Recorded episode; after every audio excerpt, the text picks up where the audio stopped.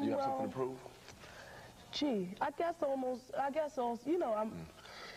I really think like Salt-N-Pepa did a lot for females in general, but um, I think it was basically easier because I don't. I didn't have that much competition as male MCs do because it's like a two to one ratio, and if there's like 20 male MCs and I was a male MC, I'd have 19 others to compete with. But being that I'm a female MC and there's like maybe 10 MCs, I only have nine to worry about.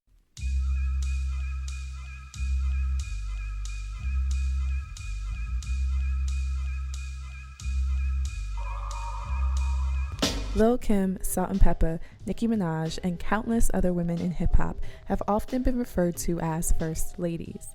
Even today, when women are mentioned as a demographic within the genre, they're most frequently called the first ladies of hip hop. On the surface, it seems like a high honor to hold, but time and time again, the industry has proven that this has become a hollow term used by labels to prop up their only female artists. I'm not suggesting that the title has no meaning at all. All of the women I mentioned today deserve their flowers and the highest accolades because they are legends and they are trailblazers. They are royalty.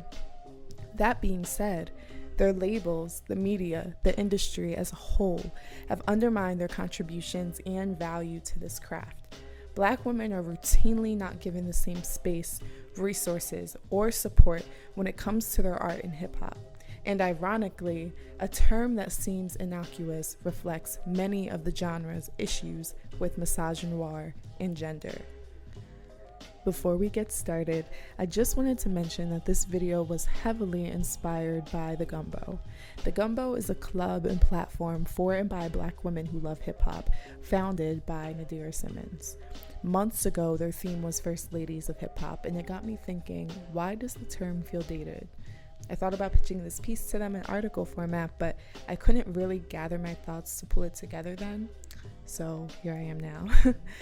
the platform inspires the young girl in me who wanted to see many more women in hip hop everywhere. So if you're a black woman who enjoys hip hop, I highly recommend following their social platforms if you take nothing else from this video.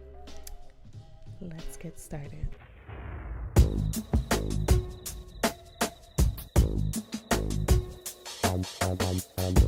The term First Lady was first introduced in the 19th century to refer to the wife of the US president. It didn't appear in print until the mid 1800s, but has since evolved in its definitions. Its origins in hip hop spring up in the 1980s, when many of the world's first MCs hit the stage, like the Mercedes Ladies, Roxanne Shante, and Salt and. Then, in 1988, MC Lyte became the first female MC to release a solo commercial album, which changed the game completely. The term First Lady began to stick as an indication of respect. Things shifted once again in 1989 when the title became more synonymous with Queen Latifah. Audiences and the industry crowned her the first lady of hip hop soon after she stepped onto the scene, a title that she still holds.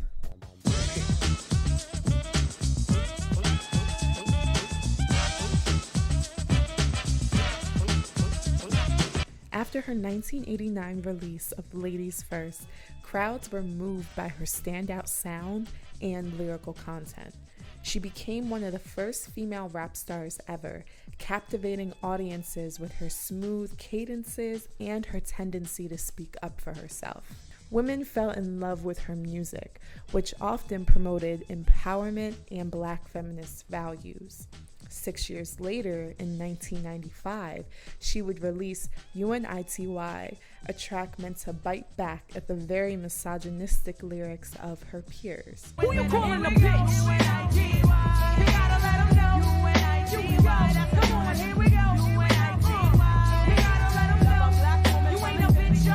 While it gives me and many others chills even today, it saw little radio success. Ellen Chamberlain's TED Talk theorizes why that may be. Picture it the record opens up with these beautiful jazz horns, and then out of nowhere, you hear a bold Latifah question the listener Who are you calling a. fill in your favorite slur. but even so, for some reason, that record didn't get a lot of love on the radio. What was the problem with it? You know, did her message offend? Were her points a bit too sharp? Or maybe she just bruised a few egos. Queen Latifah was a pioneer, and her work was influential to artists who'd come later in the game, like Lauryn Hill, Missy Elliott, Noname, Rapsody, to name a few. The title First Lady of Hip Hop naturally fit and stuck, as she's still beloved today, not only for her music, but for her acting, her comedy, and philanthropic work as well. In hip hop, she may have been deemed royalty, but still struggled to be treated as an equal in her field. One of the things that I faced as a young artist was marketing dollars. The same amount of marketing dollars that would be spent on one of my male counterparts wasn't usually spent on me. Um, I know several female rappers that that happened to at that time who had to fight to get those marketing dollars spent on them in the same way. So it's harder to be successful when you're not being treated the same way as your male counterparts. The term would soon become common, and through the 90s and 2000s, many women MCs would earn that title. Its meaning shifted during this time to refer to the singular woman signed to a label or group. While originally this title was meant to be endearing and prestigious, its purpose eventually changed. It's now used to distract from the glaring issues of misogynoir in the genre. Labels are bursting at the seams with male artists, yet they refuse to give women, especially black women, the same level of attention and respect. There are no first men or the equivalent of that because male artists are considered the default, the standard. This is true as well for the industry's erasure and marginalization of trans and queer artists. I think hip hop, if we're just talking about hip hop, is is so misogynistic, it's so male oriented, it's so hard, it's so masculine, you know, that if a woman doesn't have something really, really unique and special that stands out amongst all of the testosterone, it's just difficult genre to, to survive in. When you had your your Lil Kim and just her incredible style, your Foxy and her no nonsense style, and when you had Missy, it just was able to do everything. And then you had Lauryn Hill, who you could just play at any time. These were young ladies who were willing to prove a point as to that if they were not as good, that they were definitely better than a lot of male rappers.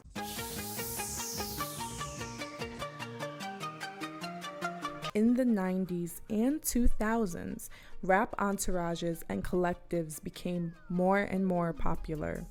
Groups like Junior Mafia, Ruff Ryders, and Young Money all operated under a similar fashion. They tend to start off with an already successful male artist who signs anywhere from 5 to 20 artists under the same label. They'll create joint albums, build a brand, appear in interviews together, and promote each other's work. From a marketing perspective, it has the potential to really pay off. Before they join this collective, they only have their fan base to rely on. Once they're in, they're constantly exposed to their label mates' audiences as well. It aids them in growing a larger following, which is enticing to upcoming artists. The rise of these groups allowed the First Lady phenomenon to explode. Suddenly, every crew had to have their own female artist. Eve, the First Lady of the Ruff Ryders, Lil Kim, the First Lady of Junior Mafia, Nicki Minaj, the First Lady of Young Money, these artists were given the title First Lady almost immediately at signing because they became the lady of the record company. This was a shift from its original use in hip hop. It became more flexible, more malleable. The perfect conditions existed for it to become more of a buzzword for labels than anything else. Signing a first lady seems to be the label's way of meeting a quota. Its celebratory tone deflects from the fact that they don't intend on ever signing a second or third lady, or really anyone who fits outside of the gender binary. Hip hop has always been male dominated, and these collectives historically demonstrate this issue on a smaller scale. It's not to say that there weren't or aren't as many exceptionally gifted women rapping, it's that they were purposefully turned away, erased, or denied opportunities that were the standard for their male counterparts. There are plenty of women just as in love with hip hop, and their talent is undeniable. But when there's only one spot for women and 20 spots for men, do women even stand a chance? Looking back on previous decades and even now, the amount of music we have from female rappers pales in comparison to the extensive libraries available of male hip hop albums, mixtapes, and projects. And these collectives historically demonstrate this issue on a smaller scale. So all these females came and they had their crews behind them. There were very few who didn't, you know, have a posse of men behind them. It was cool to have a female coming out, you know, maybe a camp signed to the label and, if, and they have the first lady of this camp.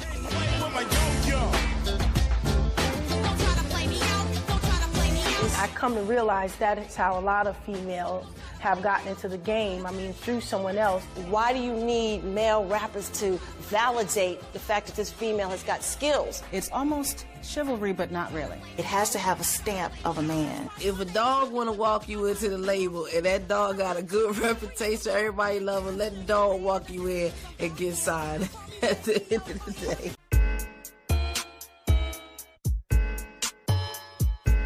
In 2017, Rick Ross made disgusting comments when asked why he doesn't sign any female rappers. We'll get to his response a bit later, but it sparked an author named Sheldon Pearce to analyze just how many hip hop labels don't sign women. In his article for Pitchfork, Rick Ross isn't the only rap label head not signing women.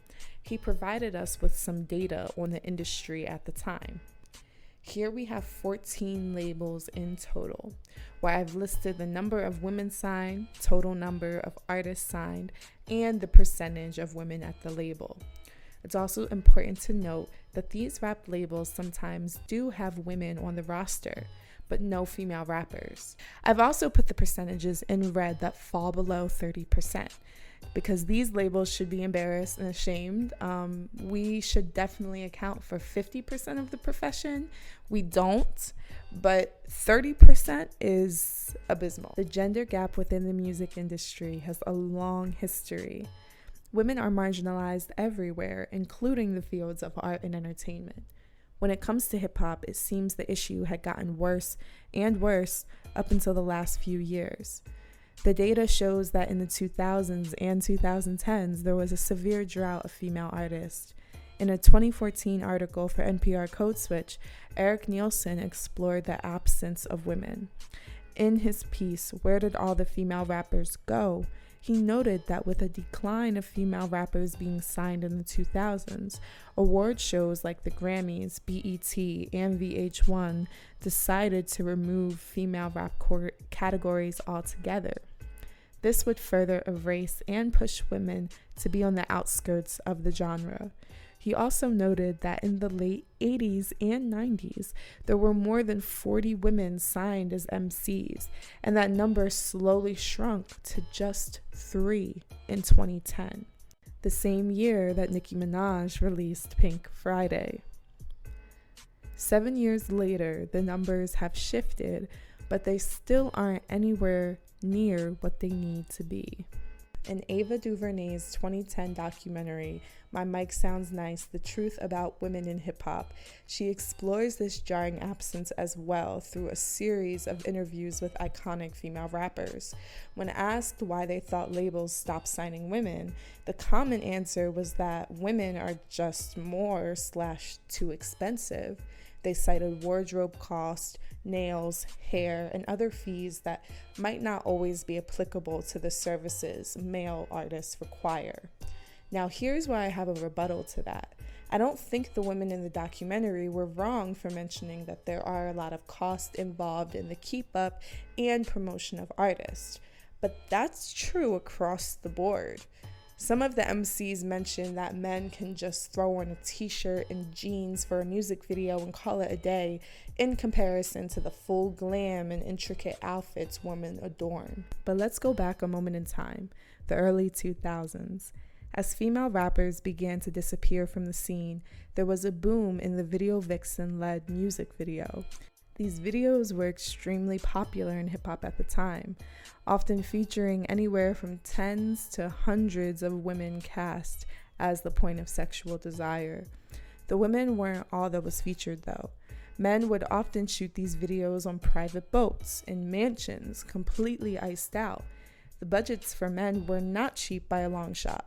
Just paying the huge cast and posse alone would definitely put a dent in the label's funds. I think if we pulled receipts out, men were probably gleefully spending more than women or more than they were even asking for in their budgets. I'm more inclined to believe that this is the common excuse CEOs and label heads use to sweep their blatant misogyny under the rug. There are a whole lot of reasons why female rappers aren't as prominent in the hip hop game as they should be. But to me, honestly, I believe the bottom line is it's a boys' game. It's it's a man's world. Straight up.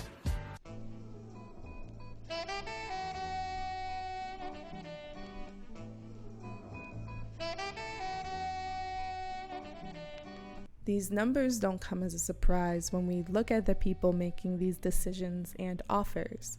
Collectives are always ran by male artists, ran by the male gaze, and if you turn on one of their leading stars' albums, you can easily get a grasp on their feelings towards women. Hip hop gets a lot of flack for disrespecting and objectifying women, and they do, but this isn't a problem unique to hip hop. Our society doesn't value black women. The patriarchy is alive and well everywhere. However, even though this issue exists outside of hip hop, it doesn't absolve gatekeepers of their oppressive actions because the reality remains that anyone who is not a cis straight man in hip hop is marginalized as a result.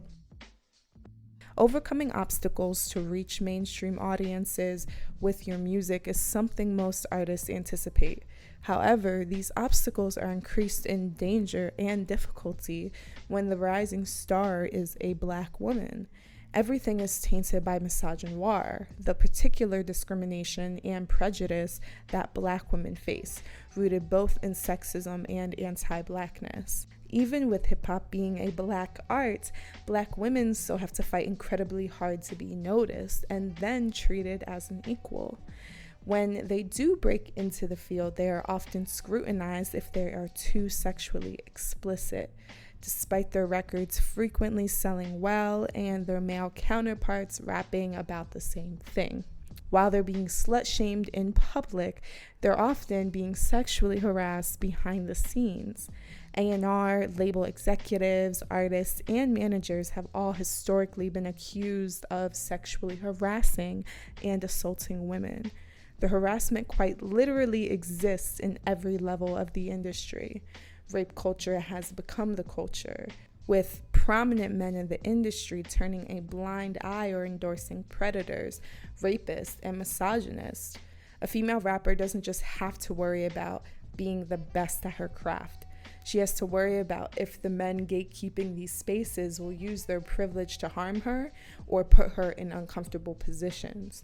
Even when black women put the work in to get where they are, the public only offers them distrust and demands. How frequently are first ladies like Nicki Minaj or Lil Kim accused of sleeping their way to the top? Yo, I never fucked Wayne, I never fucked Drake. All my life, man, fuck sake. The idea that women sleep their way to the top is rarely highlighted by the fact that men in the industry expect or demand sexual favors from upcoming female artists. The idea exists because men constantly put women in compromising positions, and then our society attacks the woman that they deem unworthy. The world is quick to tell a woman that she doesn't deserve her career if it's believed that she obtained her status through sexual favors. But when women talk about this very real threat of sexual harassment in a field that likes to deliberately hypersexualize women and girls, we're told that we're being overdramatic. The threat of our safety becomes bait for online memes and jokes. Misogynists always flatten this discourse and remove all nuance. Black women, who are most frequently the targets of this rhetoric, are more likely to be put in compromising situations with men who have much more power, much more money, and much more privilege than them. With these dynamics at play, it breeds an environment for different forms of sexual harassment and exploitation. There aren't as many men beholden to this scenario, as most men are the gatekeepers in the industry the power structure for them is simply not the same. And insulting women's talent by suggesting that they had to do more for their opportunity or do things that they may not have even wanted to is not the drag that men think it is. Plenty of men have willingly admitted to being absolute creeps in the industry. Rick Ross made some terrifying remarks when he was on the Breakfast Club back in 2017. What about a female rapper? I always felt like I know you dibbled and dabbled with different artists that uh, other female rappers, but you know, you know, is that you know, something you feel like you know, I never did it because I always thought like I would end up fucking the female rapper, and fucking the business up. Here. I'm so focused on my business. I'm just, I gotta be honest with you. You know, you know, she looking good. I'm spending so much money on her photo shoots. I gotta fuck What if you got a got couple times. like In if general. you know, if I signed you or something, I would have to Oh, knock you you fucking down. Yeah, yeah, yeah. All right. Considering this is the same man who wrote the lyric, Put Molly on her champagne, she ain't even know it, his predatory behavior seems pattern. This clip from his music video is starting to make a lot more sense to me. Man, you must be new or something, man. We the best, man. License and registration. I'm living life in this fast lane. I love it too much. I won't never go back. So I gotta stay speeding. Legendary. He is running from the law. These comments were not just a one off. Sexual harassment rarely ever is. His response to Angela Yee speaks volumes about his character and the way that he perceives women. He doesn't seek out potential female artists for their talent, but for only what they can provide him. He's objectifying and sexualizing his potential employees before he even meets them. On the contrary, I'm sure he doesn't have this thought process when it comes to signing male artists. He's not sexualizing them at all. He simply recognizes whether or not they have talent. Then he decides whether he wants to back them financially. Are the men harassed and expected to perform sexual favors too, or is it just the women? He has since apologized for his remarks, but Don't tell me you're sorry, cause you're not. What Rick Ross fails to understand is his comments speak volumes about his character and how he views women day to day. And clips from the show, signed on VH1, where he was cast as a judge, show that it's pretty clear his Breakfast Club comments were not just a one off. He favored a light skinned performer who he seemed to be attracted to, while treating a dark skinned woman on the show much more coldly. So not only is the misogynoir present in his decision making, but the colorism is as well.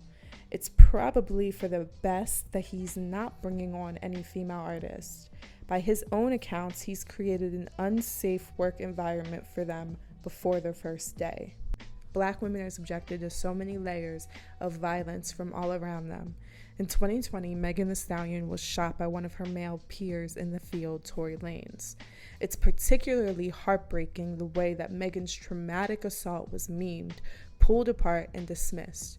We've seen male rappers shoot and get shot, and the public doesn't question whether they were lying or what they did to deserve it. Yet, Meg experienced an onslaught of online harassment after her assault. Men and women have taken up for Tory Lanez, asked for proof, harassed her with insults. We live in a world where one of the biggest stars in music was shot, and her pain became a source of laughter for the rest of the world. And on top of the public scrutiny she faced, she also received little to no support from others in the industry, both men and women. Similarly, in 2018, Kelis went public about the physical abuse she experienced while in a relationship with Nas. Rather than receiving support or kind words, Kelis was attacked once more, this time online by the general public. People accused her of lying, refused to believe it was true, or even went as far as to justify it. You may think that those people are just mean trolls online and they're the outliers, people with too much time on their hands. But that following year, Nas's career was doing better than ever, headlining major festivals like Govball. Instead of him receiving death threats, he had men all over the world coming to his defense, letting it be known that they don't care what Nas may have done, they'll always go up for their king. Where there should have been blame placed, where there should have been shame placed, there was instead encouragement and praise. Since then, most people act like it never happened. People did not publicly speak up for Kelis either. Another parallel that these women have in common was that they were taken advantage of financially in their contracts. They cite being young and taking the advice of people who misled them as the reasons that they were exploited financially. In both cases, where Kelis says the Neptunes took larger chunks of the profit than what was promised, and Meg says she did seek legal advice but still felt that the label took advantage of her, they were crucified. The general public blamed them for their pay inequality rather than shaming the men who seemed to have blatantly taken advantage of them. Here we have the First Lady of 1501 and the First Lady of the Neptunes, let's face it who were treated terribly in personal, professional, and parasocial relationships. Artists are still eager to work with Tory Lanez and Nas, often defending their decisions, saying that it's business. As things begin to shift even more, I think we'll see a lot of artists rewriting their role in this particular part of history. Similar to how R. Kelly's henchmen, who used to help set him up with children, had their face beat in 4K saying how wrong he was, as if they weren't complicit and, I'd argue, active participants. The harm goes well beyond sexual harassment, abuse, and financial exploitation. It lingers in the image that the label wants them to promote. It accompanies every interview question. I remember doing interviews with the guys, and you know, and the interviewer would be like, you know, now Wyclef, tell us about your thoughts on the world. Pras, what do you think of hip hop as an industry? Lauryn, what is your favorite color of lipstick? I'd be like, no. It dictates what is slash isn't acceptable art from women. And it's what influences the public's perception and their reactions.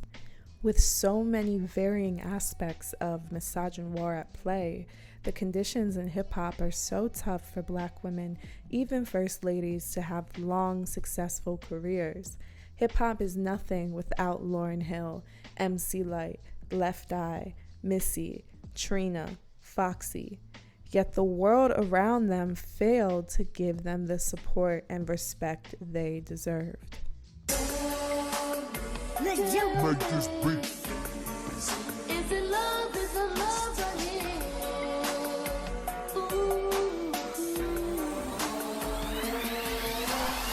Things have changed, and some would argue improved for the first ladies of hip hop over the last 10 years.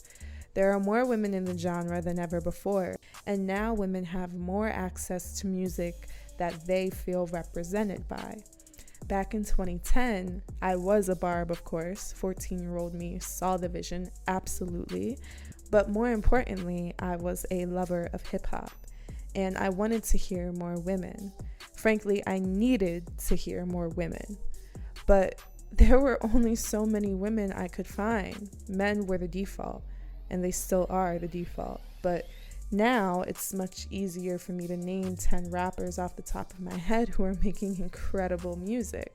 Flo Milli, Dreezy, Young Baby Tate, Megan Thee Stallion, Malibu Mitch, Doja Cat, Young M.A., Noname, Tierra Whack, Chika, Cali, who I just discovered and I freaking love, Rico Nasty, Miss Boogie, uh, Lily Kelly, 47, Bbymutha, Jungle Pussy, and I, of course, am not gonna leave Nicki Minaj off that list, cause ain't no seeing green, but um, what? seeing green. So even with all of these incredibly talented women breaking barriers in the industry, black women still aren't protected. They still aren't given the highest accolades. They still aren't paid fairly. They still aren't given the number one spots on lists. They don't even make the fake hip hop Rushmores. When will that change? Do you consider yourself a feminist? I consider myself my mother's daughter. Uh, to be honest with you, I didn't even know what a feminist feminist was, and apparently I was a feminist because later people told me you're a feminist, and I'm like, what the hell is a feminist? Okay, let me read that. I guess that's what I am. I It's just simple so. equality. Yes, I had no Yeah, idea what yeah. a feminist was exactly, but uh, yes, I do have the traits of a feminist. Um, but I really was really, I mean, honestly, just my mother's child, and the things that she taught me about how you know, at to be how how to be a woman and how women should be respected and never to depend on anyone for money and to be able to make my own decisions, to believe in myself.